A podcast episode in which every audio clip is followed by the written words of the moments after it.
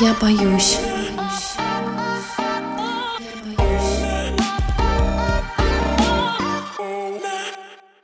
Всем привет, это подкаст «Я боюсь». Меня зовут Кирилл. Всем привет, меня зовут Аня. Всем привет, меня зовут Саша. Привет, я Маша. Если вы это слушаете, то вы попали в самое начало восьмого сезона нашего подкаста. Сколько всего уже было, и сколько воды утекло, хочется сказать. Но если вдруг мы слышимся с вами впервые, то добро пожаловать, присоединяйтесь. Если вам все понравится, обязательно послушайте прошлые сезоны. Большая часть из них были другими, к сожалению, мы все еще не можем вернуться к нашему старому формату, привычному, любимому всеми нами и вами. Мы приняли такое решение, поскольку в текущих реалиях открыто говорить о самых таких актуальных и важных страхах невозможно называть вещи своими именами. Не получается. Но при этом мы хотим оставаться с вами на связи и не хотим бросать то, что мы любим и то, что мы делаем. Поэтому вот проводим такой эксперимент, который продлился уже на второй сезон. Насколько он удачный, решать вам, конечно же. Спасибо большое всем, кто оставляет нам отзывы на подкаст-платформах. Спасибо тем, кто с нами с первых сезонов, кто присоединился сейчас, кто пишет нам в директ, кто упоминает, в общем, за все вот это вот, за всю активность, за то, что вы маячите нам периодически машете, и передаете привет, и за это вам спасибо. Один из последних отзывов, например, в Apple подкастах, буквально от 12 февраля, звучит так. Ау, куда пропали? Это значит, что наш слушатель не дослушал последний выпуск до конца. Прошу, послушать его до конца. Господи, Кирилл, какая ты зануда. Вообще, человек просто соскучился, блин, и начинает. Самое бывает интересное и смешное в конце, потому что в конце мы рассказываем историю недели. А это вообще топ. Разрыв. Ну ладно, я считаю, что нудить в начале сезона, наверное, не стоило. Просто будем дальше продолжать нашу работу. Кирилл сказал о том, что немножко мы поэкспериментируем. У нас останутся привычные уже с прошлого сезона выпуски короткие, где каждый из нас готовит какую-то историю и рассказывает ее. А вот большие выпуски, такие длинные, в том числе, которые сейчас начинаются, у нас будут немножко в другом формате. В больших выпусках у нас будет два рассказчика. Почему два? Потому что мы так захотели. А, и да, э, и, собственно, для нас э, самым важным и тревожным был вопрос, кто будет стартовать сезон. И мы в нашем закрытом телеграм-канале для наших бустаньеров и патронов решили сделать опрос, какая пара из нас, например, я и Кирилл, я и Маша, откроют восьмой сезон. Мнения разделились. Маш, хочешь рассказать про то, как у нас происходили эти судьбоносные голосования? Это был целый сериал. Мнения разделились ровно пополам между парой я и Саша и Аня и Кирилл. Бу-бу-бу-бу. Да-да-да, пу-пу-пу-пу. Мы зашли такие, посмотрели. Никто не хотел больше идти голосовать. Просто ровно пополам. Поэтому мы решили попросить наших э, любименьких подписчиков запрещенной социальной сети Инстаграм помочь нам в этом нелегком деле и выбрать между этими непревзойденными двумя вариантами волшебными. Не только лунное начало, но еще и вот такое вот. Сверхвысокомерное. Ну, Кирилл, восьмой сезон, надо что-то менять. Ну, тоже правда. И мы решили попросить людей выбрать между этими двумя прекрасными вариантами. И тут людей разорвало на две части опять. Мы просто заходили и смотрели 49-51, 51-49. И вот так постоянно. Кто-то даже писал нам в директ, это как выбирать между мамой и папой. Я была так растрогана. Не волнуйтесь, вы услышите всех обязательно в этом сезоне. Просто не сегодня, кому-то сегодня не повезло. Но это спорный вопрос, кому повезло на самом деле.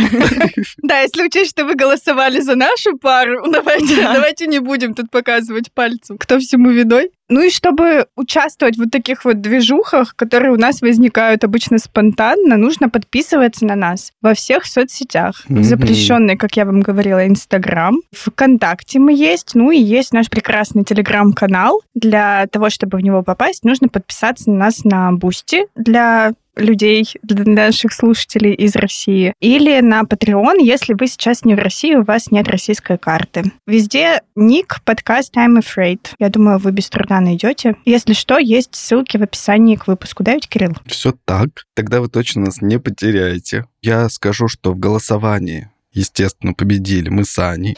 Сами. Естественно. Знаете, что удивительно? Мы же не формировали так пары, типа, выбирайте Аня и Кирилл и Саша и Маша. Да. То есть э, у нас были варианты я с Сашей и были варианты Маша с Кириллом. И Саша с Кириллом были. Но они никчемные. Это вообще не Ноль рассмотрим. процентов. Да, наши патроны и бустоньеры объединили в пары вот так вот. Так что это что-то значит, а может и ничего не значит, не знаю. Может, они пожалеют об этом. А я, кстати, про это голосование подумал, что так здорово, что у нас разделились мнения в э, нашем телеграм-канале, и потом еще в запрещенной социальной сети. И они так долго держались ровно и до конца. Ну, 59, 51, 49 же, по-моему, в итоге было. И достаточно много участников поучаствовало в голосовании. Все, в общем, было классно. Спасибо за то, что вы включились в это голосование. Это действительно очень приятно. Но если все готовы, если мы все обсудили, то я предлагаю начинать этот сезон. Вы подписались уже там, где слушаете подкаст? Подпишитесь прямо сейчас. Буду нудеть до последнего. У тебя сегодня такой день, похоже. Сегодня нас ждет разговор об одном из самых таких спорных, в чем-то загадочных явлений в шоу-бизнесе. Это клуб 27. Не знаю, слышали вы про него или нет, но сегодня наверняка что-то новенькое услышите. Поговорим об этом. Аня, передаю слово тебе. Мы решили рассказать про клуб 27, как сказал Кирилл. Для начала кто-то, может быть, не знает, кто-то подзабыл, что это вообще такое неофициальное название группы людей, знаменитых музыкантов, которые умерли при трагических обстоятельствах в 27 лет. Умерли от передоза, либо покончили жизнь самоубийством. И в начале 70-х годов было сразу несколько смертей. Рок-фанаты решили, что что-то здесь не так, и, возможно, здесь есть какая-то мистическая составляющая. Потому что за два года умерли Джим Моррисон, Дженнис Джоплин, Брайан Джонс и Джимми Хендрикс. Это было прямо четыре смерти друг за другом. Ну и всем им было, соответственно, ровно 27, 27 лет, да. Потом к этому клубу причислили еще одного известного музыканта, но который умер намного раньше, в 1938 году. Его зовут Роберт Джонсон. В 1994 году туда вступил Курт Кобейн. С тех пор, э, поскольку он был супер уж популярен, это было такое совсем близкое к нам время, этот термин «Клуб 27» он вышел за пределы фанатской тусовки и стал таким общекультурным явлением. Которое будоражит умы фанатские, журналистские и прочие другие, потому что действительно мало чем можно объяснить такую раннюю смерть в таком возрасте и почему это интересно происходит у всех в одном возрасте. Еще одна участница этого клуба — это Эми Уайнхаус, которая умерла уже, собственно, не так давно, и все мы помним эту грустную, трагичную историю. Да, в 2011 году это было. Так неофициально, скажем, к этому клубу причисляют еще нескольких э, творческих деятелей. Например, Жан-Мишель Баскиа, такой художник, был. Он умер 27 лет. Антон Ельчин, наверное, вы знаете этого актера, Да. российский актер, который умер в Америке. Он тоже умер 27 лет. Ну, еще несколько имен, которые так или иначе где-то фигурируют. Вот в общих чертах мы обрисовали, что это такое, и сегодня мы с Кириллом расскажем по одной истории членов этого клуба. Я расскажу про, скажем так, официального представителя, а Кирилл про неофициального. Как бы это странно не звучало. Давайте угадаем. Ну, давайте. Ну, Кирилла вы точно не угадаете, у меня, может, угадаете. Саш, как ты думаешь? Аня будет про Эми Вайнхаус рассказывать. Well, sometimes I go out by myself. Курт Кобейн. Нет, Пи-пиу. это были первые мысли, но про Эми Вайнхаус совсем недавно была история, мне кажется, многие ее знают, в всяком случае, какие-то обстоятельства ее смерти. Ну, Курт Кобейн, Джимми Хендрикс. нет. Да ну все, Саша, одна попытка была.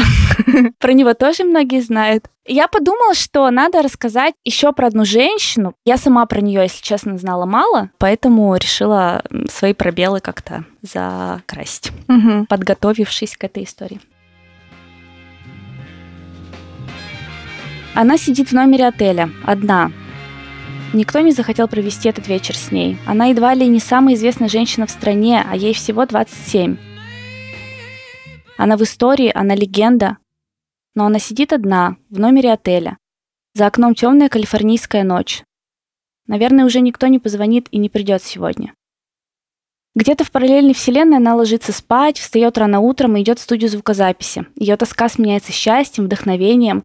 Она на своем месте, она поет свою музыку. Она балансирует на грани между одиночеством и любовью миллионов, между отчаянием и эйфорией, между жизнью и смертью, но никогда не падает. Она живет и поет так, как умеет только она. А в нашей вселенной у нее закрадывается мысль. Ну, всего один раз, никто не узнает. У меня теперь начинается новая жизнь, я чувствую, мне будет лучше. Всего лишь один раз и спать. Завтра станет лучше. Но завтра для нее не наступает никогда.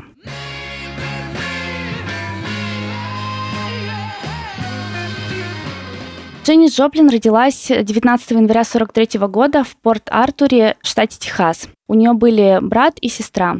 Школьные годы проходили для нее очень непросто, она вообще не вписывалась в систему, и несмотря на то, что была очаровательной девочкой, места среди сверстников она себе не нашла. По словам сестры Лоры, Дженнис в интеллектуальном отношении намного превосходила сверстников, и как-то ее все сторонились, подруг у нее не было, и она общалась исключительно с мальчиками. Она неряшливо одевалась, э, сама очень не любила свою внешность, у нее были такие очень пышные, торчащие все стороны волосы, маленькие глаза, ну это как она сама говорила. В общем, собой она была недовольна, она была такой пацанкой, ездила с друзьями-мальчиками в Луизиану, чтобы посмотреть на выступления групп. Раздражала она также тем, что всегда откровенно высказывала все, что думает. Ну вот надо понимать, что Техас в то время это супер консервативное место. Расистские взгляды считались тогда нормой. Юная Дженнис эти взгляды вообще не разделяла и высказывала все, что думала. Ее отец вспоминал, она большей частью общалась сама с собой. В школе ей приходилось трудно. Она упрямо старалась выделяться одеждой и поведением, и за это ее там очень не взлюбили. Не было ни одного человека, с кем она могла бы найти хоть что-то общее, хоть о чем-то поговорить. Она была одной из первых представительниц революционной молодежи в Порт-Артуре, каковых сейчас там множество. Очевидно, что статус изгоя повлиял на формирование ее психики. Она тяжело переживала издевательства, и, наверное, именно тогда у нее появилась такая сильная, неудовлетворенная потребность нравиться, получать позитивное внимание и любовь.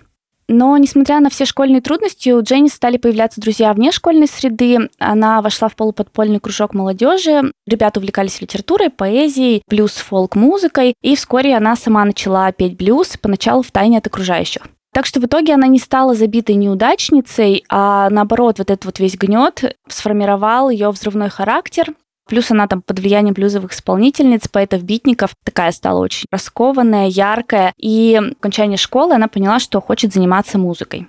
После окончания школы она поступила в университет. Там она начала выступать в кафе, клубах, на университетской сцене. У нее, ну вот если вы слышали ее музыку, то вы понимаете, о чем я. Если нет, то послушайте какой-нибудь трек любой, вы поймете, о чем речь. У нее супер такой голос сильный, и она часто очень там срывается прямо на крик, балансирует на грани между криком, ором и таким хриплым каким-то пением очень громким. И, собственно, никто так не пел, и, как вспоминали, она заставляла волосы на затылке у людей вставать дыбом. Но в это же время, вырвавшись, так скажем, из своего родного города, она стала увлекаться травкой и алкоголем. В студенческой среде, несмотря на то, что она там стала петь, и многим нравилось, как она поет, на своей не стала, там ее не приняли. К примеру, одна из университетских газет каждый год присваивала титул самого страшного парня, ну, в шутку. В один из годов этот э, титул присудили ей. Она решила не терпеть больше все эти издевательства и не тратить время попусту. В 62 году бросила колледж и автостопом добралась до Сан-Франциско. Там тоже стала выступать на небольших площадках. Два года она провела, перебиваясь мелкими заработками, занимаясь музыкой. В это же время стало понятно, что у ее такой яркой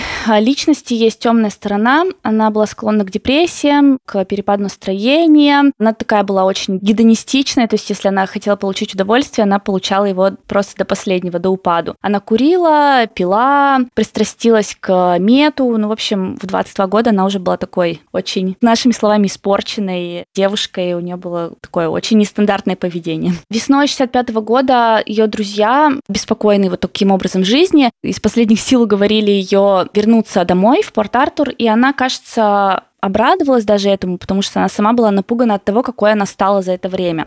Ее сестра вспоминала, что она, кажется, прислушалась к тому, что говорят ей родители, собственно, захотела жить той жизнью, которой хотели бы для нее родители. Но тем временем в Сан-Франциско образовалась новая группа, она называлась Big Brother and the Holding Company. Один из друзей Дженнис, который стал менеджером этой группы, позвал ее присоединиться. Но она не могла отказаться, она говорила, что я буду правильной и никому неизвестной, и буду жить с этим чувством, что обманула себя. Поэтому, не обманывая себя, она приехала в Сан-Франциско и стала вокалисткой вот этой группы. С появлением Дженнис, абсолютно неизвестная никому практически группа, стала хитом, и в Сан-Франциско ее знали все. И она, наконец, получила то, о чем так давно мечтала, любовь и всеобщее восхищение. Поворотным пунктом в ее истории стало выступление группы на поп-фестивале в Монтерее. Там такие отзывы, например, были. Никогда прежде белая певица не вела себя таким образом на сцене и не использовала так возможности своего голоса. Дженнис была новатором в новом стиле, носительницей гигантского, оригинального, созидательного таланта, и подражать ей было невозможно. История группы сложилась не очень хорошо. Они подписали контракт с новым менеджером. Этот менеджер особо не обращал внимания на всех участников группы, кроме Дженнис. Ее он очень любил. Ну, собственно, ему было без разницы, что там дальше с ним будет. Тем не менее, группа еще сколько-то просуществовала и выступала, и очень успешно. И Дженнис писала, например, родителям, я получила нью-йоркскую рецензию на наш первый концерт. Все указывает на то, что я стану богатой и знаменитой, невообразимо. Журналы на перебой просят меня об интервью и фотосессиях, и я никому не стану отказывать. Вау, я такая счастливая. Тот момент уже многие стали замечать, что музыканты не дотягивают до нее, на сцене как будто была только она. В 68 году группа распалась, всем стало понятно, что Дженнис — это невиданное явление, ураган, такой, которого не видела музыкальная сцена, взрывает залы и так воздействует на людей, но разрушает сама себя. Одна журналистка писала, что концерт Джоплин был одним из самых лучших в ее жизни, но он также был очень изматывающим. Я не знала, хочу ли я брать на себя ответственность. Я чувствовала себя немного вампиром. Я решила, что после двух выходов на бис я перестаю хлопать. То есть э, со стороны было видно, что она настолько отдается музыке и своим выступлениям, что, кажется, для нее это становится уже опасным. Также они писали, что невозможно так звучать и одновременно быть счастливым. А, невозможно так звучать чувствовать себя непринужденно и чувствовать себя на своем месте в этом мире. Человек, который так поет, явно не вписывается в ту реальность, в которой он живет. Но при этом, несмотря на то, что она была такой уверенной на сцене и завоевывала легко любовь э, фанатов, за кулисами она казалась очень напуганной, робкой и наивной, как говорили ее друзья. Они думали, что она не понимает, как справиться с успехом, и это, возможно, создаст для нее проблемы. За поверхностной такой агрессивностью скрывалась одинокая, чувствительная, ранимая женщина. Женщина, которая хотела любви, хотела рядом с собой мужчину, который бы ее поддерживал, но счастливой любовной истории в ее жизни не получилось и не получалось. Она чувствовала себя очень одинокой и пыталась восполнить это алкоголем и наркотиками. Вернемся к ее творческой карьере. После распада группы вот той Big Brother она основала новую группу, где уже были такие сессионные музыканты просто нанятые, она была там главной звездой. Особо эта группа такого большого успеха не имела, все концерты проходили на ура, ее очень любили, но само творчество, там альбом этой новой группы хитом большим не стал. И в январе 70-го года группа распалась. Ранней весной этого же года Дженнис побывала в Бразилии на карнавале. Там она познакомилась с человеком по имени Дэвид. Он был американским учителем, который бросил свою работу, чтобы путешествовать по миру. И он, когда с ней познакомился, он не знал, кто она такая. Ему просто нравилось проводить с ней время. И они провели, кажется, очень счастливые дни и недели в Бразилии. Вернулись вместе в Штаты. Их отношения были неплохими. И Дэвид заботился о действительно давал ей ту поддержку, которую она так хотела. Не обращая внимания на ее громкий статус рок-звезды, звезды, но в конце концов он не смог терпеть ее любовь к тяжелым наркотикам и уехал. Она называла его тем, кто сбежал, и надеялась, что он вернется, как только она очистится. После возвращения из Бразилии она возглавила новую группу и была полна энтузиазма. Ей нравилось все, что происходит, что они так классно записываются, работают в студии, ей нравилось звучание, ей нравилась команда. В сентябре они начали записывать а, новый альбом, пригласив крутого продюсера, который раньше работал с The Doors. А The Doors, напомню, там Джим Моррисон, который угу. тоже входит в, в том же клубе. Продюсер говорил, никогда еще я не видел ее такой счастливой, как во время этих сессий. Она была на пике формы и радовалась жизни. Снова и снова она говорила о том, как хорошо ей в студии. Ведь до сих пор процесс звукозаписи ассоциировался у нее лишь с трениями и ссорами. Тут можно еще сделать такую ремарку, что действительно для своего времени она была прямо суперзвездой. Она превратилась из неизвестной никому девчонки в икону поколения, и ее называли наряду с Бобом Диланом творцом, певцом и воплощением всего поколения. К этому времени, про которое я сказала, когда она начала записывать новый альбом с новой группой, ее прежде беспорядочная жизнь, кажется, начала налаживаться, но она по-прежнему чувствовала себя одинокой и признавалась друзьям, например. «Лучше мне не становится, наверное, я снова сяду на иглу». Говорила, почему ребята из группы идут домой с девушками, а я одна? Вы не представляете, как сложно быть мной. Утром 4 октября 70 -го года Дженнис Джоплин не явилась э, в студию, в которой они записывались, где шла работа над альбомом. После того, как до нее не смогли дозвониться, ее продюсер отправил одного из менеджеров в отель проверить, что там с ней. В номере 105 отеля Landmark Motor на стук никто не ответил. Менеджер вспоминает. Когда я открыл дверь, сразу почувствовал, что в номере никого нет. Это ощущение было правильным. Действительно, в номере уже не было Дженнис, только ее бездыханное тело. Она лежала лицом вниз между журнальным столиком и кроватью. Ее сестра после всех отчетов коронеров и воспоминаний описывала последние ее минуты. Дженни села на кровать, на ней были блуза и трусики, она положила сигареты на журнальный столик и все еще сжимая сдачу в руке, повалилась вперед. Падая, она разбила губу об угол, ее тело так и осталось между столиком и кроватью. Коронер пришел к выводу, что Дженнис Джоплин умерла от передозировки героина, усугубленной алкоголем. Но нужно сказать, что она при этом еще после того, как сделала себе смертельную инъекцию, сходила в лобби отеля, купила сигареты, вернулась и только после этого умерла. Полиция нашла на месте бутылки с алкоголем и шприц, но никаких наркотиков. Потом оказалось, что недостающие вот эти улики, наркотики были изъяты с места происшествия одним из ее друзей, потом возвращены, когда они поняли, что все равно в отчете токсикологов будет информация о том, что она употребляла наркотики. Я очень по тебе скучаю. Без тебя все по-другому. Жду тебя в Катманду в любое время. Но в конце октября здесь лучше всего. Люблю тебя. Ты даже не представляешь, как сильно. Эту телеграмму Дэвида, того самого, с которым они познакомились в Бразилии, обнаружили на конторке портье на следующее утро после смерти. Возможно, если бы она получила ее раньше, все было бы по-другому. По поводу версии ее смерти. Несмотря на то, что вскрытие выявило большое количество опиатов в ее организме, сначала наркотики в номере не были найдены, и более того, многим показался странным тот факт, что комната была супер прибранная, никакого беспорядка. Возникло предположение, что некто, находившийся в комнате с Джоплин, уничтожил улики и скрылся. Доведение до самоубийства, возможно, были такие версии. Другая странность состояла в том, что как было установлено, смерть наступила через 10 минут после инъекции. Как говорили некоторые, передозировка героина не происходит, таким образом не отражается на человеке. То есть если он получает такую огромную дозу, какую, как думали, получила Дженнис, он умирает сразу же, падает замертво. А она еще 10 минут после инъекции точно жила. Вокруг этой смерти, понятно, очень громко было очень много слухов. Обсуждалась также версия о самоубийстве, но в итоге все пришли к одному выводу, что, скорее всего, это был просто какой-то супер очищенный сильный героин. Она не думала, что он такой, и приняла просто слишком большую дозу, и ее организм не выдержал. Версию самоубийства ее сестра, собственно, ее опровергала. Она говорила, что я считаю смерть ужасной ошибкой, у нее не было к тому времени ни депрессии, ни фрустрации. Она строила планы и с надеждой смотрела в будущее. Она даже сделала себе наконец-то прическу. Один приятель писал, что виной всему ее трудоголизм, только героин позволял ей на следующий день сохранять свежесть, а это для нее было главным.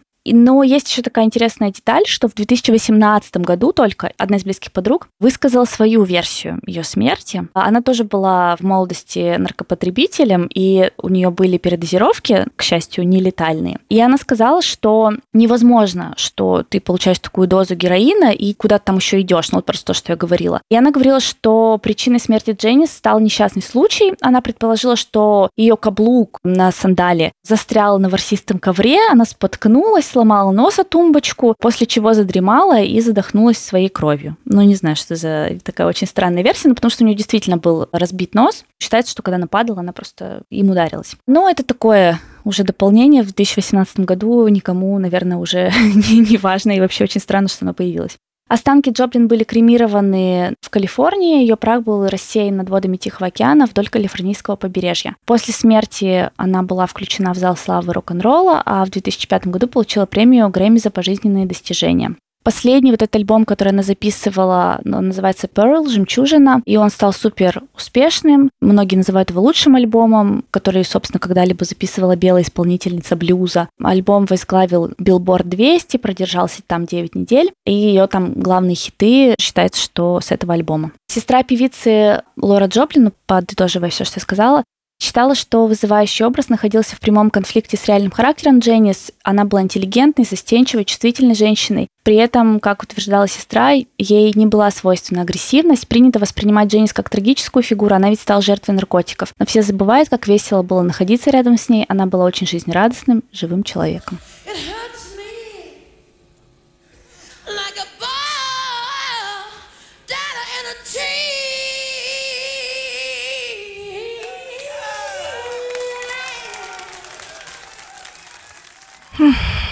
Очень печальные. Да, я согласна, что очень печально. Многие пытаются как бы еще объяснять э, вот эти смерти в таком молодом возрасте у исполнителей того времени как раз-таки их образом жизни, тем, как они жили тогда, что тогда в доступе в таком легком были наркотики, что они пили все поголовно и так далее, и так далее. Но в этом списке меня заинтересовал другой человек, более такая свежая история. И самое как бы интересное, что этот человек, хоть и не является официально признанным участником клуба, просто потому что это вот недавно произошло, но он еще и не является вот типичным представителем вот такой рок-н-ролл музыки американо-европейской, потому что он из Южной Кореи. Это кей-поп-исполнитель.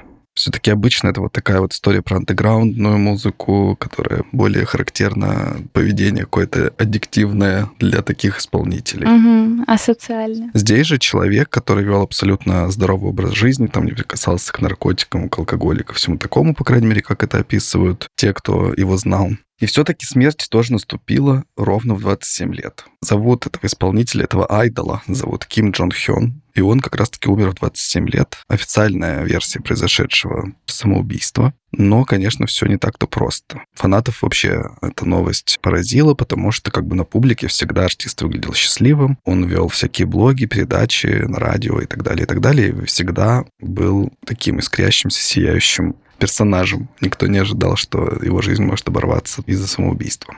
Кратко расскажу его историю. Он родился в апреле 1990 года в Сеуле, в такой среднестатистической корейской семье не богатый совсем. С детства он занимался музыкой и даже не очень хорошо учился, потому что его особо не интересовали школьные предметы. Он в 10 классе уже бросил школу, чтобы посвятить себя музыке. И тогда же собрал небольшую группу с друзьями. Они начали уже выступать на небольших площадках в своем городе. В 2005 году его заметили хантеры продюсерского агентства местного, и уже вот в 15 лет, получается, он заключил свой контракт и попал, скажем так, в большой шоу-бизнес. В мае 2008 года Ким стал пятым участником южнокорейского бойс-бенда, который называется Shiny. Он дебютировал в качестве вокалиста этой группы сначала, а потом стал писать песни для этого коллектива, проявлять себя как творца, а не только исполнителем. Популярность группы росла, он стал узнаваемым кей-поп-исполнителем, писал песни для других звезд уже, вел телепрограммы, вел свое шоу на радио. В 2015 году он принял решение отделиться от группы и начал уже сольную карьеру. Он выступил с большим концертом. Естественно, это стало огромным событием для фанатского сообщества. Все там разорвались, скупили его диск новый, он выпустил два альбома еще затем, которые тоже были встречены публикой с восторгом. В тот момент, когда он отделился от группы, он уже стал настоящим поп-идолом миллионов людей по всему миру. Ближе к концу 2017 года он приступил к работе над новым альбомом. Выход его планировался на январь 2018 года. Однако 18 декабря в новостях разлетелась новость о его смерти. Причем причиной назывался суицид. Как это все происходило и как потом пытались восстановить фанаты группы и просто журналисты, которые это освещали. В 12 часов дня он снял номер в гостинице, а в 16.40 его сестра получила странное сообщение, в котором певец как будто бы прощался с ней. 16.42 его сестра позвонила в службу спасения и сообщила, что Джон Хён собирается покончить с собой. Я, честно говоря, не очень знаю, как работают вообще службы спасения, но, как пишут, опять же, в новостях, в 18.10 приехала полиция и обнаружила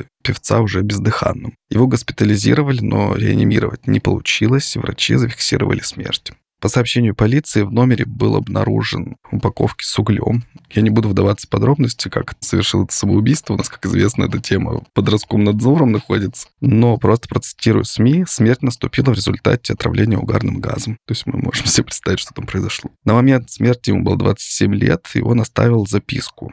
Я вот сейчас ее процитирую вам. «Я был сломан изнутри. Я не смог справиться с депрессией, которая полностью меня поглотила. Я был очень одинок. Свести счеты с жизнью очень сложно, и только поэтому я жив до сих пор. Пожалуйста, скажите, что я хорошо поработал. Еще более странным то, что было дальше в этой записке, потому что он как будто бы сам себе отвечал в ней. «Ты хорошо поработал. Ты через многое прошел. Прощай». Так заканчивалось его послание. Конечно, у фанатов, которые были потрясены таким известием, появилось много разных версий произошедшего. Но главное, никто не понимал, почему близкие люди, которые знали о его состоянии, никак ему не помогли сами фанаты, как вот я уже сказал, ничего не подозревали, потому что, естественно, на публике он выглядел точно таким же, как и всегда, веселым, задорным, хотя есть несколько интервью, в которых он рассказывал о том, что ему непросто. Я так понимаю, что все списывали это просто на то, что, ну, это мучение творческого человека, он там пишет новый альбом, конечно, ему непросто. Окей, иди работай.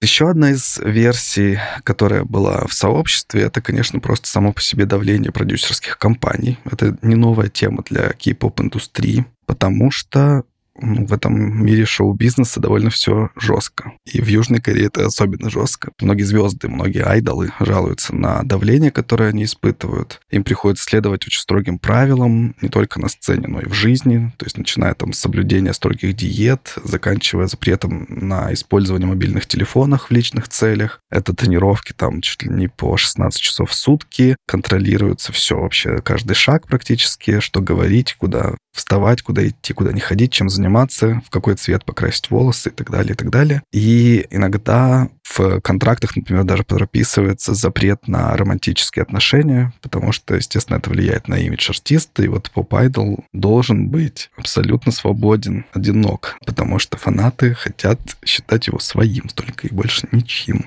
Еще вот в этой записке была такая строчка «Жизнь знаменитости никогда не предназначалась мне». Тоже как бы можно подумать о том, что, возможно, для него действительно было очень большое давление со всех сторон, которое он испытывал, когда стал настолько уже популярен. Ну и плюс еще нужно упомянуть, что он свой контракт заключил в 15 лет, М. то есть совсем еще подросток. И это не какая-то исключительная история. То есть в Корее вот этих вот будущих айдолов набирают как раз-таки девочек от 13 лет до 16 крайняя граница. Мальчиков до 19, но все равно тоже в таком очень юном возрасте, они попадают уже в такие условия практически как в армию, то есть их забирают из семьи, закрывают в общежитие, они там начинают учиться танцам, музыке, всему-всему, что только нужно. Естественно, что их уже начинают контролировать, и им начинают говорить, что и как нужно делать, они подписывают вот эти контракты, и, по идее, постепенно из них выделяют тех, кто более там сильный, привлекательный, что-то еще и ради их же блага как бы ограничивают во всем. В какой-то момент часть из них, которая как-то выделяется, их отбирают уже в э, какие-нибудь группы,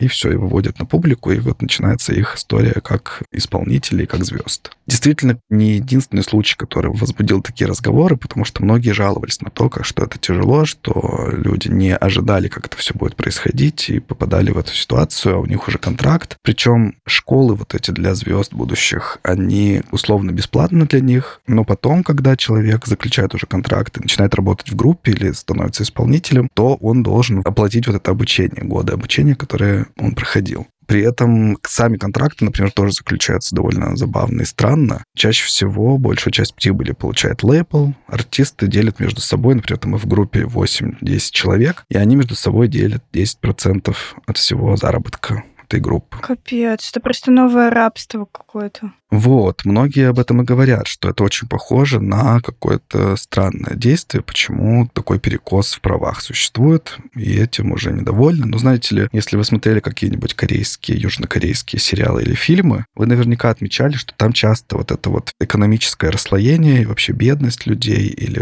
истории с деньгами, и с тем, что кто-то супер богат, кто-то супер Да, бедный. да, да, да, да. Паразиты. Паразиты, да, игра в кальмара. То есть, в принципе, везде там вот эта история с деньгами, с бедностью, с богатством а, освещается. На это соглашаются люди. Ну, во-первых, потому что есть вот этот вот блеск славы, который тебя манит, и ты можешь стать кумиром миллионов. Ну, а во-вторых, это в любом случае лучше, чем то, что тебя ждет. То есть известно, что в Корее довольно большая безработица среди молодого населения, тем более, и люди там до 30 лет не могут найти себе никакую работу вообще. А тут тебя с юных лет берут на поруки, и ты вроде имеешь шанс стать настоящей большой звездой. Одна из теорий была в том, что как раз-таки его депрессия, вот это его состояние, его решение было связано с таким большим давлением. Хотя не обошлось и без теории о том, что это все случилось не случайно. Кто-то говорил о том, что, возможно, его убили, кто-то говорил, что его, возможно, довели до суицида, просто потому, что от смерти айдола лейбл получает очень большие бонусы. Я вот просто вам приведу несколько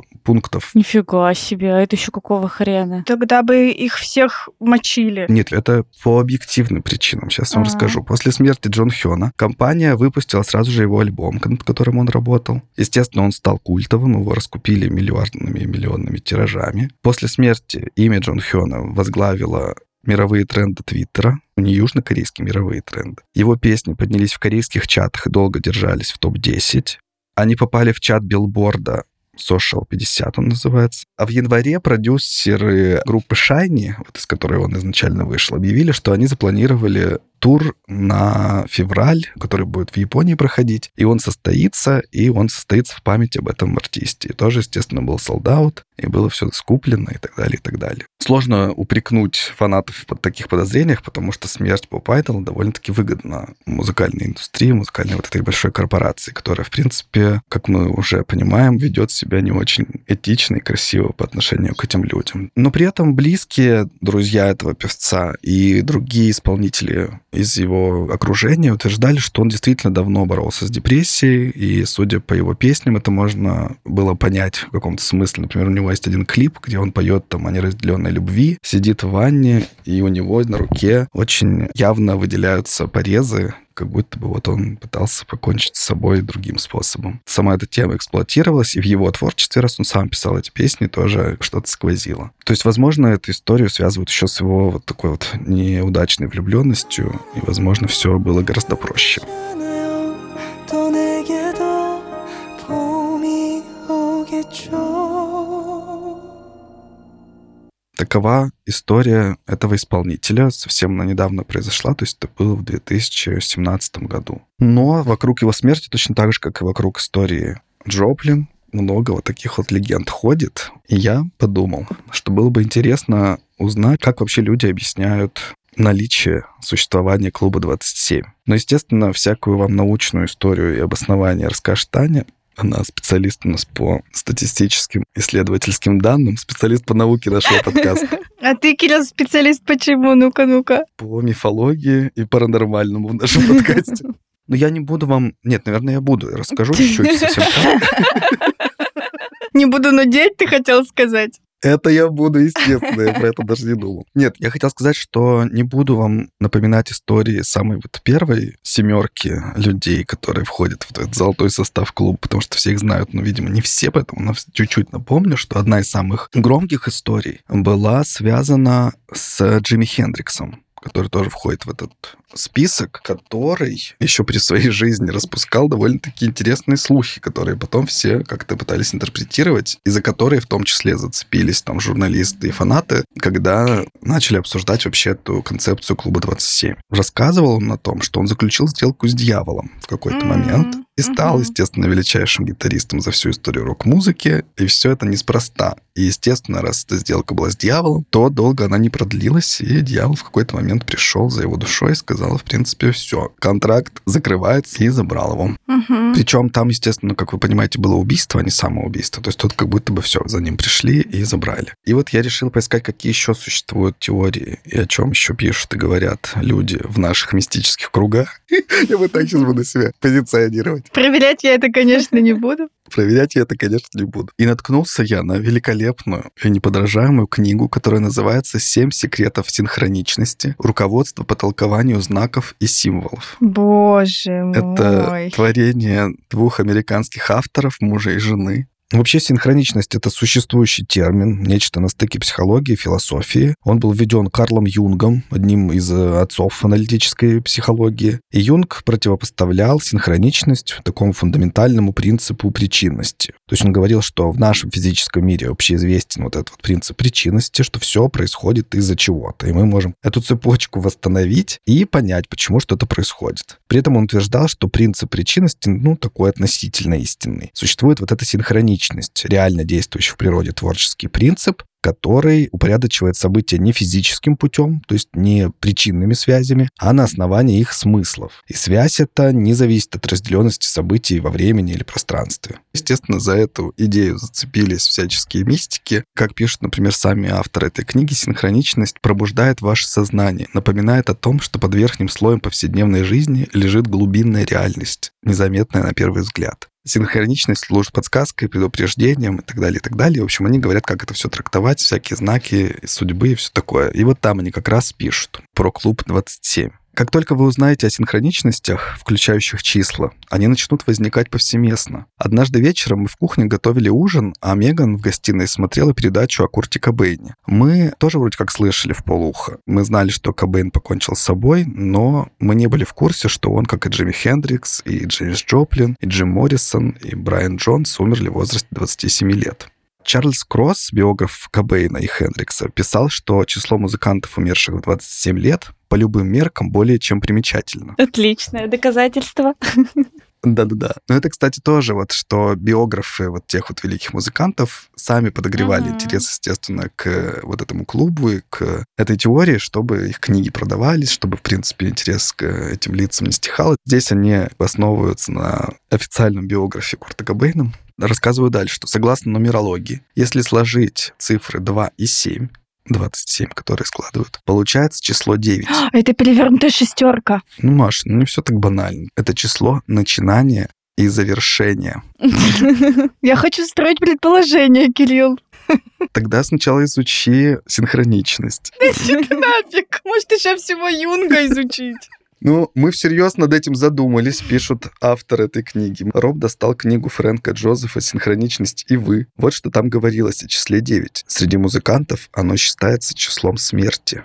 Истоки негативной ассоциации восходят еще к Бетховену, который скончался после завершения девятой симфонии. Так что вот эта вот история клуба 27 на самом-то деле, возможно, гораздо шире, чем нам кажется. Еще от Бетховена все пошло. Так, блин, можно хоть чью смерть притянуть к девятке. Просто надо все складывать. Рано или поздно получится девятка. Ну, Маш, ну ты вот попробуй притяни еще. Тут все сошлось абсолютно. Кирилл, я тебе все что угодно притяну к девятке. Давай. Вот притяни мне хоть что-нибудь. Дальше, э, чтобы, видимо, не пугать своих читателей, авторы пишут, если вам попадаются блоки с числом 27, и вам сейчас 27 лет или меньше, не нужно впадать в панику, готовясь к скорой смерти. Данное конкретное значение лишь одно из многих. В некоторых традициях 27 обозначает божественный свет и абсолютно никак не связано со смертью. Но больше мне понравилось посыл, который я почитал на каком-то музыкальном сайте, где тоже рассказывали об участниках клуба 27. И автор этой статьи очень саркастически писал о том, что вот сейчас, понимаете ли, каждый второй барабанщик сидит там у себя в гараже, постукивает по банкам своими палочками и думает, что он сейчас умрет в 27 лет. Но вообще-то для этого нужно еще стать великим и вообще быть крутым. Согласна с этим сарказмом. Прекратите все надеяться на попадание в клуб 27. Я на этом не остановился. Это, конечно, безусловно, интересно. Книжка лежит у меня в закладках. Я ее дочитаю до конца. Но я зашел дальше на обсуждение астрологов. Там тоже как бы все всем было довольно-таки понятно, почему это происходит. Они разбирали разных представителей клуба 27. И вот про Курта Кобейна вот, например, что пишут. Курт — типичный представитель знака рыбы, со всеми его талантами и проблемами. Шесть планет в этом знаке, пять из них в соединении. Особая чувствительность, растворение в окружающем мире, обнаженный нерв. Нептун, конечно, будет одним из самых сильных по статусу, если не самым сильным. И он дал сильнейшую идеализацию, невозможность мириться с э, несовершенствами этого мира. В Натале мы видим мощную оппозицию Плутона-Урана из знака Девы к стелиуму в знаке Рыб. Немногие люди способны адекватно справиться с подобными транзитами к личным планетам. А что говорить, если такое прописано в натальной карте? Ничего не понятно. Ну, очень интересно. Я только про Наталью поняла. В Наталье? Самое главное, что это не просто, понимаете, случайное совпадение, а все мистики нашей планеты подтверждают, что этот клуб существует. 27 лет — это цикл планеты Луна, и она через 27 лет возвращается в то же исходное положение, в каком она была, когда вы родились. И поэтому это такое тяжелое время. Луна — это не планета. Ну, Маш, ну это для тебя не планета, для астрологов вполне себе небесное тело. Астрологи советуют всем, кто приближается к этому возрасту, если вы сейчас слушаете, слушайте внимательно, или у вас есть близкие, которым исполняются 27 лет, вам нужно стать осознаннее, сильнее внутри. И это поможет вам построить более гармоничное взаимодействие с этим миром. Такие советы от астрологов. Блин, это вообще очень хороший совет. Я бы приняла его тоже, хоть мне не 27. Ну, это можно в любом возрасте вообще-то сделать. Так в том-то и дело. Мы все с вами прилетаем в этот клуб, нам не попасть. Слава богу, да. Мне кажется, именно с 27 я начала быть осознаннее. А? Вот она сидит, спорит, спорит, а потом все так и показывается, подтверждается практикой. Блин, Кирилл. Ладно, скажу еще совсем тогда кратко, мы уже с вами много повеселились, что есть еще одна такая теория, в которой жизнь человека каждого делится на четыре больших цикла. Они немножко друг на друга накладываются, потому что всего принято 120 лет человеческой жизни отмерять, как в Библии, естественно. Поэтому делится на четыре цикла. Первый цикл с нуля до 39 лет, второй цикл с 27 до 66 лет, третий цикл 54-97, последний цикл 81-120. И как вы видите, первый и второй цикл пересекаются вот в возрасте 27 лет. Это довольно сложный переход. Да, мы видим. Первый цикл — это такой природный цикл, там всяческие взросления человека, и он открывает в себе вот эти всякие природные там желания, стремления, все такое. А второй цикл — это социальный цикл, когда начинается как бы переориентация человека с его вот таких вот природных на социальные интересы со всеми вытекающими последствиями, что называется довольно тяжелый процесс. И, возможно, именно поэтому, не выдерживая вот этого перехода, тем более артисты, которые такие эмоциональные, проводники вот этого всего природного и такого... Неземного. Ни рационального, ни социального, не могли справиться с этим. Кирилл, а можно вопрос по этой теории? Пожалуйста. Получается, переход идет с 27 до 39 лет. Нет, 39 это заканчивается вот этот первый цикл, 27 начинается социальный. Ну, вот, получается, с 27 до 39 это охренительно огромный переходный период. Ну, он-то большой период накладывается. У всех по-разному, смотря сколько тебе отмерено. Ты же не думаешь, что ты до 20 лет доживешь. Тебя Конечно, думаю, в смысле. Ты сказал, так в Библии написано. Ну, может, ты слишком много богохульствуешь. Кирилл, это не тебе решать. Давай-ка тут. Смысл не в этом, а в том, что в 27 лет начинается пересечение. Это тяжело. И все про эти кризисы говорят. Даже те истории, которые мы послушали, оба персонажа пришли к кризису. Что нам наука может сказать? Может ли она объяснить это загадочное совпадение? Все-таки больше 40 человек вообще-то в этом списке музыкантов, которые в 27 лет закончили свою жизнь разными способами. Не все самоубийством завершили ее. Кого-то убили, кто-то попал в аварию и так далее. Да, я бы хотела сначала, Кирилл, обратить внимание всех зрителей и слушателей на то, что ты сказал, что Джимми Хендрикса убили, поэтому будто бы его жизнь забрали. Угу. Вообще, на самом деле, это яркая иллюстрация жертвы теории заговора, потому что официально причина его смерти это асфиксия, ну, то есть он как бы задохнулся, есть вариант, что там рвотными массами, но вокруг его смерти очень много всяких теорий заговора. Угу. Кирилл нам продемонстрировал действие одной из теорий прямо на себе. Для этого я здесь и нахожусь. Да, Если стараться объективно оценить всю эту идею с клубом, то понятно, что в то время, когда он возник, и о нем только заговорили, вернее, это был такой период, как я уже сказала, когда один за другим суперизвестные, легендарные прям музыканты умерли в одном и том же возрасте. Ну, то есть, если мы сейчас представим, что произошло бы это сейчас, то, наверное, бы тоже мы типа сказали такие, о боже. Ну да, если бы просто первые имена планеты. Да. Группа BTS. Нет, есть такой пример, что э, несколько рэперов американских умерли в возрасте 21-22 лет. XXX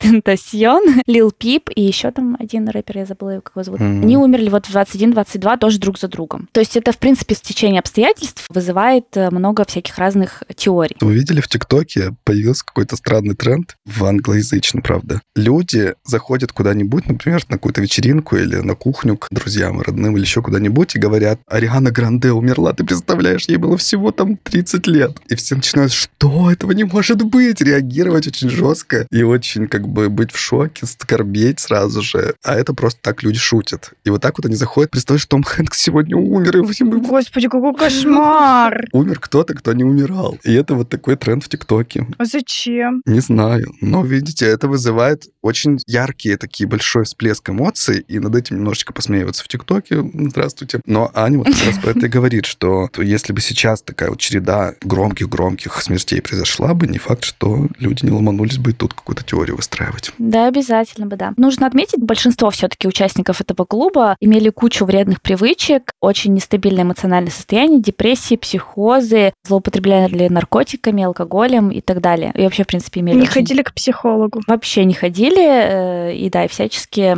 саморазрушались, как только могли. Поэтому объективные причины этому есть. Исследователи замечают, что все-таки, как правило, путь музыканта начинается где-то в районе 20 лет, ну плюс-минус, и через 5-7 лет, если он талантливый и у него получается пробиться, он достигает примерно к 27 годам пика своей популярности. Здесь очень много давления эмоционального, здесь очень много как раз излишеств такого безудержного веселья или безудержной грусти. В принципе, 27 просто такой возраст, где-то посередине молодости. Кто хочет быть знаменитым и богатым, к этому возрасту часто приходит к своей цели. Ну а что касается более подтвержденных статистических фактов, то Вообще, в принципе, музыканты умирают чаще обычных людей. Но это, я думаю, тоже всем очевидно. Совсем недавно профессор из э, Британии проанализировал смерти более тысячи музыкантов, 83% из которых не дожили до 70 лет. В Британии музыканты в возрасте от 25 до 29 лет умирают в 25 раз чаще, чем все остальные британцы такого же возраста. Ну, то есть, в принципе, смертность среди музыкантов намного выше, чем среди обычных людей. Кроме того, еще проводили одно исследование, где было 522 музыканта. Там выявили только три случая смерти в возрасте 27 лет,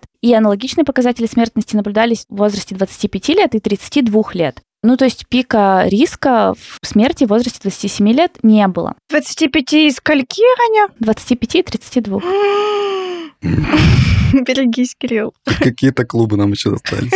Я тоже почитал одно исследование. Его сделала профессор Сиднейского университета Даяна Кенни. Она тоже проводила такой анализ продолжительности жизни среди исполнителей. Она анализировала людей с 1950 года по 2021. Проанализировала более 11 тысяч музыкантов, и тогда она выяснила, что в возрасте 27 лет умерло 1,3% от общего количества от 11 тысяч человек. Но зато у нее появилась другая интересная корреляция. Она выяснила, что самый распространенный возраст смерти у музыкантов — это 56 лет. Почему-то именно тогда есть пик, это наибольшее количество людей в этот момент умерло, как, видимо, у всех людей. И вот есть клуб 56, я думаю, более вероятный. Ну да, и вообще в исследованиях также отмечается, что большинство смертей среди молодых именно музыкантов отмечалось до 80-х годов, и дальше смертность в этой возрастной группе молодых людей пошла на спад, и это связано, скорее всего, с тем, что, во-первых, хорошо лечит передозировку наркотиков, и, во-вторых, где-то в 70-х, 80-х прошла такая смена, и рок-музыканты стали менее популярными, а поп-музыканты стали более популярными. А в поп-музыке, как правило, все-таки не такие саморазрушительные товарищи собираются, хотя по-всякому бывает, но тем не менее. Такая вот история. И, ну, неудивительно, да, что современные смерти — это тоже такая субкультура рэпа, где тоже очень много всяких вредных привычек. Поэтому, собственно, никаких таких супер доказательств с точки зрения статистики о существовании клуба 27 не было найдено, но, тем не менее, феномен интересный, и я думаю, что... Я надеюсь, что больше никто не пополнит этот клуб, но все может быть. Действительно интересно посмотреть на вот эти вот какие-то мифы, на вот эти странности, что такое смешное и дурацкое люди верят, потому что есть, например, еще какая-то теория была белой зажигалки, так называемой, якобы у всех членов этого клуба с собой была белая зажигалка в этот момент. По крайней мере, у пяти из семерки первых были такие слухи, что вот в кармане была обнаружена белая зажигалка. А у Бетховена, Кирилл, была белая зажигалка? Ну, он, может, не официальный член клуба.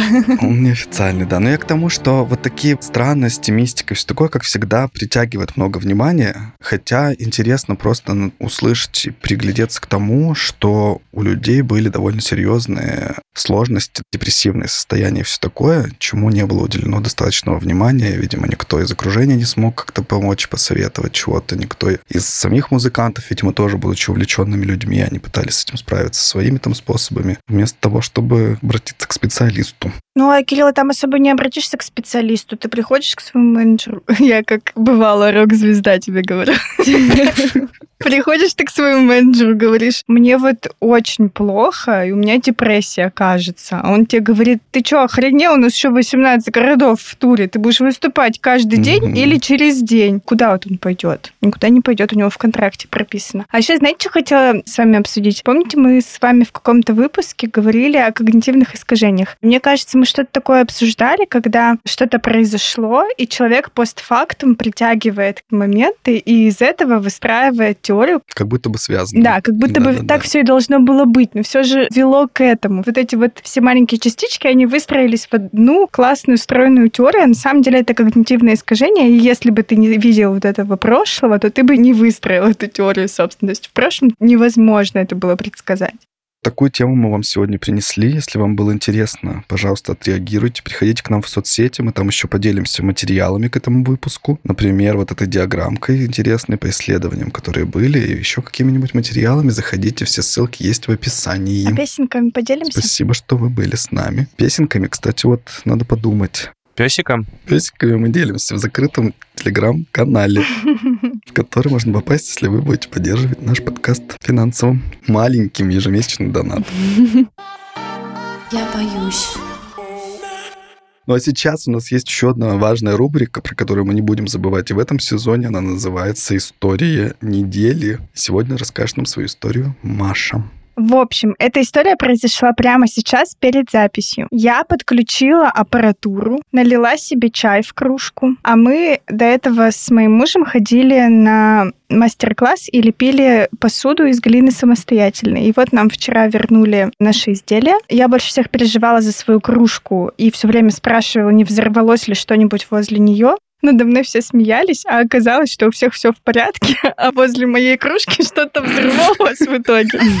И от нее откололся кусок. Поэтому я налила чай не в свою кружку, но вот в эту самодельную. Короче, в кружку своего мужа. Пришла, у меня здесь все уже было подключено, и я слышу какой-то очень странный звук, какое-то стрекотание. Я, короче, по очереди отключила все электроприборы. Ничего из этого не помогло. Стрекотание продолжается. Я вообще просто не понимаю, там Саша уже позвонил, я все пытаюсь найти источник этого звука. Я открывала окно, я заглядывала под батарею, я просто, я уже все перерыла. И потом оказалось, что этот звук идет от кружки. Что? Я подумать об этом не могла. Каким образом она его издает? Я не знаю. Это загадка дыры, блин. Вот, Маша, не все ты можешь объяснить в Я не мире. все могу объяснить, Кирилл, но, скорее всего, просто какая-то небольшая Поэтому полость. отсылаю тебе книжки про синхроничность. Ладно. Наверняка ты притянула в свою жизнь это событие. Вообще, мне Аня сегодня сказала, что я притянула в свою жизнь то, что у меня кружка взорвалась. Но я не верю в это, потому что она бы взорвалась в любом случае. Переживала бы я или не переживала бы. Но Аня сказала, что меня Вселенная наказала. Жестокая вселенная, да. Может, у кого-нибудь есть нормальная история недели? У Ани, кажется, что-то есть. Ну, я давно уже про это думала, мы про это уже говорили, но несколько недель назад, неделю, может быть, две, э, я уже все поставила себе цель, мне нужно начать заниматься с психологом. Потому что у меня есть много каких-то вопросов, которые бы мне хотелось распутать в своей голове. Тут началось самое интересное. Поиск психолога. Я не знаю, сколько я пересмотрела людей. Это, правда, очень сложно, потому что все, что есть, это фотография, как правило, какая-то информация о том, с каким запросом человек работает, стоимость консультации, что тоже там, да, важно при выборе, и подходы психотерапевтические, которые человек использует. У меня вообще по очень поверхностные представления о подходах, очень четкие представления о бюджете, по этому критерию было легко выбирать. Очень какая-то странная реакция на фотографии, потому что на фотографиях мне некоторые очень нравились люди. Просто казалось, что вот человек, с которым ну, вот как-то мне комфортно было поговорить. А потом я их находила, я начинала их сталкивать.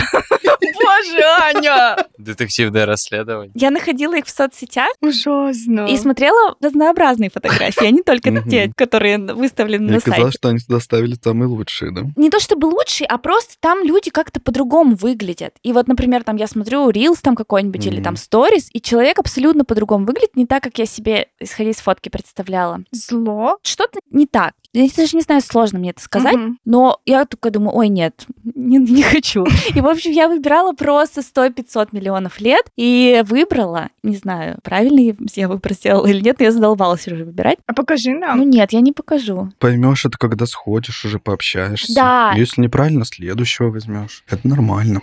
У меня больше нет вариантов, я, я очень надеюсь на это. Это последний психолог в России. Да, да, да. Так что завтра я пойду, в общем, и потом вам в следующем выпуске расскажу, понравилось мне или нет. А ты покажешь нам рилсы потом с этим человеком? У этого человека нет рилсов, но я покажу фотку, если вам интересно будет потом. Мы должны понимать, что тебе нравится. Просто тоже вкину тогда свою историю недели. Пока я готовился, я нашел молодежное слово. Я сейчас им с вами поделюсь. Вы знаете, что значит стенить? Стенить? Я слышала его, но я не помню, что значит. Стенить. Нет, я даже не слышала. Это значит фанатеть по кому-то. Быть фанатом кого-то. Я вот сейчас улыбаюсь, заметил, что у меня морщины вот здесь, а ты мне про молодежные слова говоришь. Так да, да, да, да. Я, короче, да, очень тоже повеселился. Стенить, знаете все, это быть фанатом кого-нибудь. И вот такой вот я вам приведу примерчик. Если ты активно стенишь группу BTS, то после смерти тебя будут жарить черти в корейском остром соусе. Вот такая шутка есть, связанная с этим словом. Я думал, это поговорка корейская. Боже, Кирилл, ужасно. У меня испанский стыд, зачем? У меня корейский стыд. Ужасно. Давайте это вырежем. Пусть все поймут, насколько я стар. Ты дед. Как я пытаюсь найти хоть какое-то новое слово, это мне не помогает никак. Ну ты молодец, ты учишь новое. Потом будешь с внуками со своими на одной волне. Или с чужими внуками. Не обязательно со своими. Скейтбординг, дискетам. Да, дискету Кирилл уже даже сейчас никто не знает. Я думаю, что на этом нам надо закончить сегодняшний выпуск. Благодарю всех, что дослушали до этого момента. Если вам понравилось, поставьте, пожалуйста, нам звездочки в Apple подкастах, сердечки на Яндекс Музыке. Не забывайте, что мы теперь встречаемся каждую неделю. В следующий раз вы услышите кого-нибудь из нас. Это будет короткий выпуск. Мы расскажем про какое-нибудь странное, таинственное, загадочное, пугающее местечко на нашей планете. Ну, а еще через неделю встретимся снова в большом выпуске все вместе. Если пропустили что-нибудь с прошлого сезона, обязательно вернитесь, послушайте. Мы видим, что вы слушаете некоторые старые выпуски по статистике, и это очень приятно. Я вот тут даже, вдохновившись такой статистикой, решил переслушать наш старый выпуск и просто так поржал от души. Какое все-таки было беззаботное и веселое время у нас. Какой выпуск ты слушал? Страх ответственности я слушал, по-моему, страх старости. Все прям хорошо было. Очень надеюсь, что мы рано или поздно сможем вернуться к нашему формату. А чтобы нам дожить до этого момента, как проекту, как бы пафосно это ни звучало, подпишитесь на нас на Boosty и на Патреоне. Чтобы нашему проекту не войти в клуб 7. Там не такая уж большая сумма, но вы получаете доступ к нашему закрытому телеграм-каналу. Можете там периодически следить, что у нас происходит в жизни, общаться в комментариях или что-нибудь писать нам. Плюс от третьего уровня поддержки вы получаете еще один бонусный выпуск каждому сезону. Например, такой выпуск в конце года вышел, и мы там новогодние всяческие темы обсуждали и смеялись. Очень рекомендую послушать, он все еще доступен. Так что я не просто для красного словца тут зову всех. Мы действительно там собираем наше такое маленькое сообщество самых близких людей. И любимых там всех. Ну, любим мы всех без исключения. И обнимаем. Спасибо, что вы до сих пор с нами. Надеемся, что это будет хороший, интересный, классный сезон. Скоро услышимся. Да, если вы дослушали до этого момента, отправляйте там, где вы на нас подписаны, в комментарии или в директ фиолетовое сердечко. Мы будем знать, что вы дослушали, и целовать вас в ваши пальчики. Ужасно, Маша. Господи, повилы. Мне кажется, мы с вами уже все перегрелись. Кирилл, у тебя же тоже должен быть испанский стыд за меня. Всем спасибо, что слушали нашу с Кириллом историю. Следующими, я так понимаю, будут Саша с Машей, а уже потом дальше мы решим, как перегруппируемся и снова какой-нибудь уже необычной парочкой вам что-нибудь расскажем. Спасибо нашему бессменному уже несколько сезонов звукорежиссеру Семену Бросалину. Буду редактировать этот выпуск я. Мне тоже спасибо. Все, всем пока-пока. Спасибо, ребята. Вы такие молодцы. Всех с началом С нового почином. сезона. Ура! Всем пока. Это салют.